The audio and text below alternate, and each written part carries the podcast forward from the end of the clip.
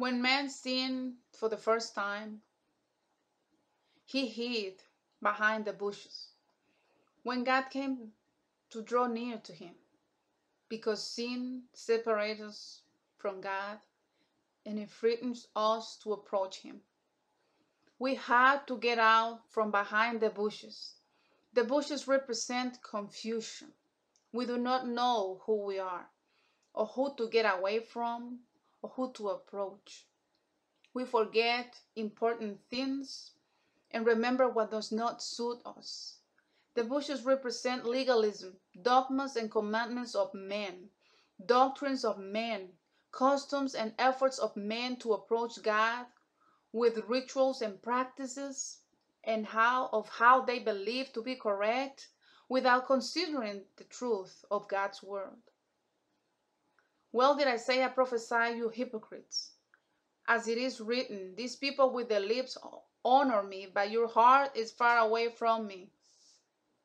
But in vain do they worship me, teaching us doctrines, precepts of men. Leaving the commandment of God, they cling to the tradition of men. That is in Mark chapter 7, verses 6 to 8. Therefore, says the Lord, because these people approach me with their mouth and with their lips, they honor me, but their hearts has turned away from me and their fear of me was taught by the commandment of men. That is Isaiah chapter 29, verse 13. To be behind the bushes is to be tied to a system of men, which attracts you and drags you to the center of the earth. The bushes are trees of lesser size, and for one to hide behind a bush, one has to bend. We are not called to bend the knee before any image or power of men, but only before God, even if that means going through the fire of trial. When we have the armor of God on, there is no way we can hide behind the bushes. Being behind the bushes is a sign of us not having the right spiritual clothes. Adam hid behind the bushes because he was naked. He had soon leaves to cover a part of his body. Those leaves dried at the end of the day because the efforts that we make as humans to cover ourselves has a temporary effect. Our own righteousness is like dirty laundry. That is why God had to send Jesus Christ to take our place and clothe us with his righteousness so that we would no longer be naked nor hiding ourselves because of the condemnation of sin. And now those who have believed in him are the righteousness of God in Christ. We are clothed in all that he is and hidden in him. To get behind a bush, we had to make an effort to be able to hide behind that which is smaller than us. And that it, and, and that thing that was created so that we could dominate over it. And instead, we are using it as a shield when our shield should be our faith in God. Sometimes we are in a group of people trying to fit in, lowering our standards just to say that we belong to some place. When we deep down, deep down, we know that we do not belong there because our place is in the presence of God, not in the approval or recognition of men. The act of getting behind the bushes takes us out of the place where God is, because the bushes represent the kingdoms of this world, and the kingdom to which we belong is not of this world. God dwells in the heights and in holiness, and with the broken and humble of spirit to make the humble spirit live and to give life and heal the broken heart. When you are behind the bushes, you come down from the position where God put you in. In the bushes, we are in a lower position than where we were called to be. If you're going to get down, let it be on your knees to pray and not to hide behind the bushes. I spent years sitting on a bench in a legalistic place. I felt the most unfortunate person in the world. I listened to a word peppered with men's dogmas, and my soul was consumed in mortal anguish.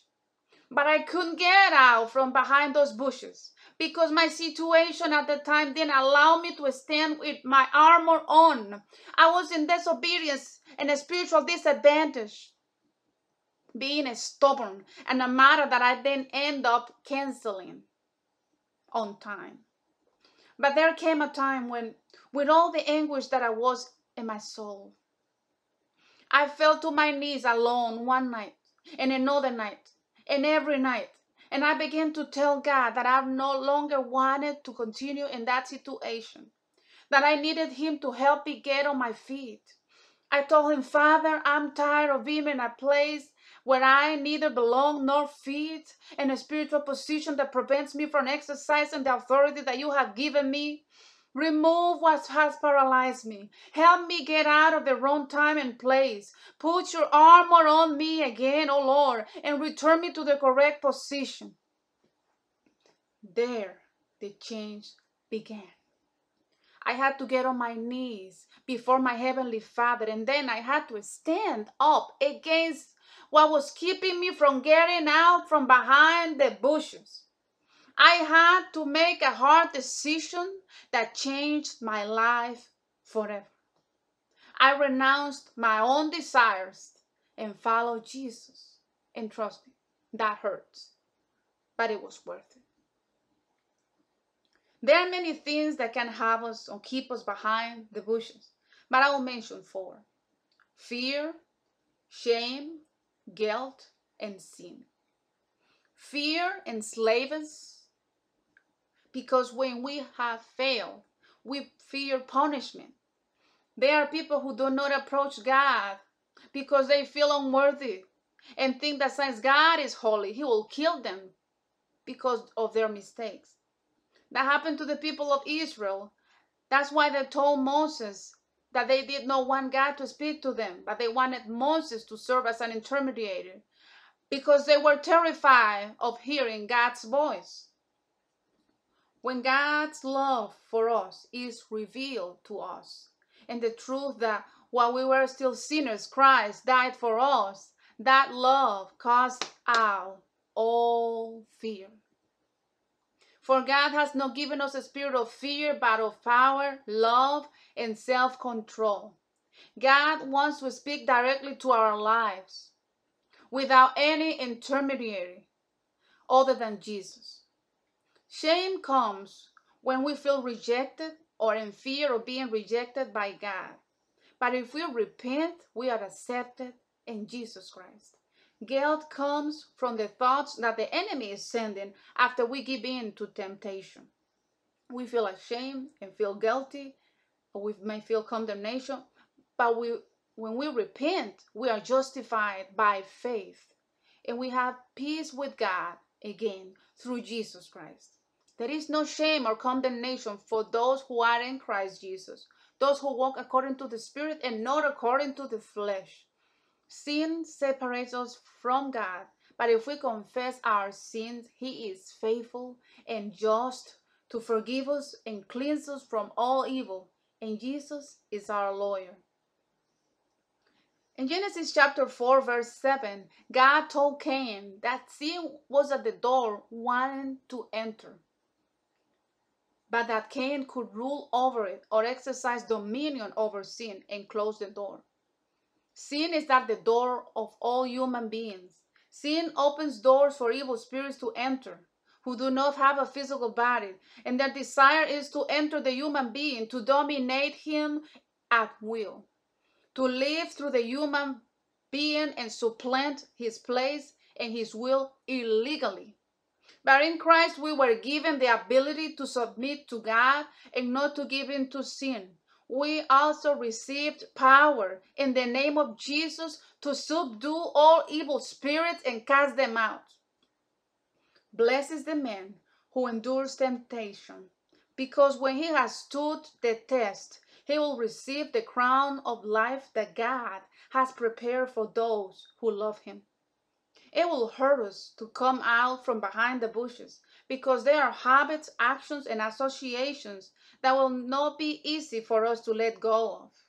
The body is going to demand these things from us. The soul is going to be anxious. We are going to feel the pain of separation as if a, if a piece of skin was torn from us. We will have to reason with that pain and understand that leaving those things will hurt, but it will hurt us more to spend eternity without God. To tear off something that represents a right hand it's painful. To violent move away from something that has a value for us as if they were our eyes. It will be hard, but it will be worth it because it will hurt us less than spending eternity without God. Because Jesus said that if your right hand makes you sin, cut it off and throw it into the fire, because it is better to enter eternal life without one hand than to enter hell entirely. There are ways that seem right to men, but their end is the way of death. There are dreams that we are going to have to give up because they don't give God the glory. There are gains that we will have to lose in order to enter the kingdom. Because of what use it is to men to win the whole world and finally lose his soul? Or what it is or what profit does man have to be known by the whole world if he is unknown to God? Let us be aware of all greed because man's life does not consist of the goods he possesses. I have seen families split up by greed. I have seen fathers and mothers abandon their children, and after these children grow up on their own and they live and they end up being good people and workers and decent people uh, by the mercy of God. Those same fathers and mothers demand money, money from those children and curse them and wish them evil, evil things if they if these children don't give them what they demand. And many of those children cannot give them as much because they have their own family and other commitments. Greed destroys friendships, marriages, ministries, and even businesses. There are people married to others for money and an economic, an economic position. And if these people went bankrupt, the relationship would end. There are people valuing material things more than human life. There are people who see the value in their children for what their, their children can give them.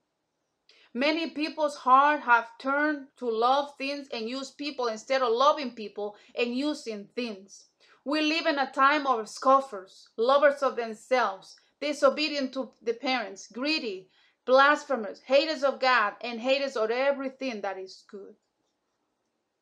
We need to know God and His Word because for lack of knowledge, many people perish today because many are coming in the name of the Lord, but they are not from the Lord. Satan and his ministers are dressing up as messengers of light and are deceiving many with false visions, false hope, false, false news, false dreams, false revelations, and gifts. We have to differentiate between light and darkness. We need discernment to know what it is and what is not. Jesus comes for people with lighted lamps and reserves of oil. Half of the believers are going to, to be left behind because they do not have oil in reserves. For our lamp to be lit, our prayer life has to be lit. Our communion with God has to be real. Our love for God and for others has to be lit. The Word of God has to be the one that is guiding us.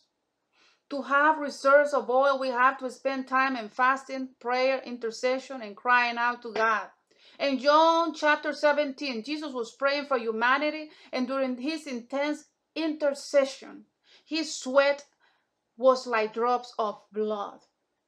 The place where he was was called Gethsemane, which means the place where the olive tree of the olives is grind to extract oil.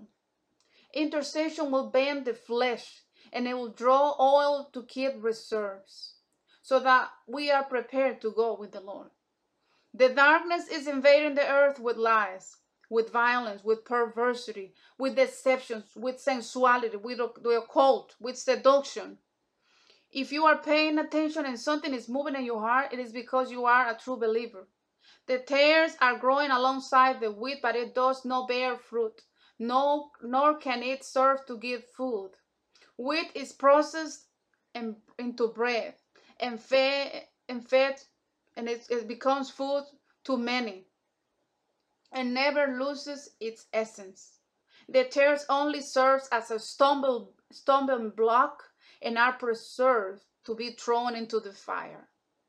This word is for the true children, so that they listen to the voice of God, so that they turn to Him, and which one will have mercy on you and will be brought and forgiven them, so that they look for it and find it and come out from behind the bushes, come out of any attitude, action, or relationship with people, places, things, or mindsets that do not edify and it, that is not part of God's purpose for your life. If someone wants to be reconciled with God, pray this prayer with me.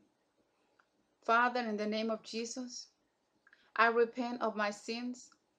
I ask for forgiveness. I believe that Jesus Christ is the Son of God who died for my sins and that God raised him on the third day and that he is sitting at the right hand of the Father, praying for me at this hour. Thank you, Jesus. I receive you as my Lord and Savior. I renounce all covenant with the devil and with any other entity, and I make a new covenant with Jesus Christ. I give you my soul, spirit, and body. Father, help me to start over and not to ever turn back. In Jesus' name, amen.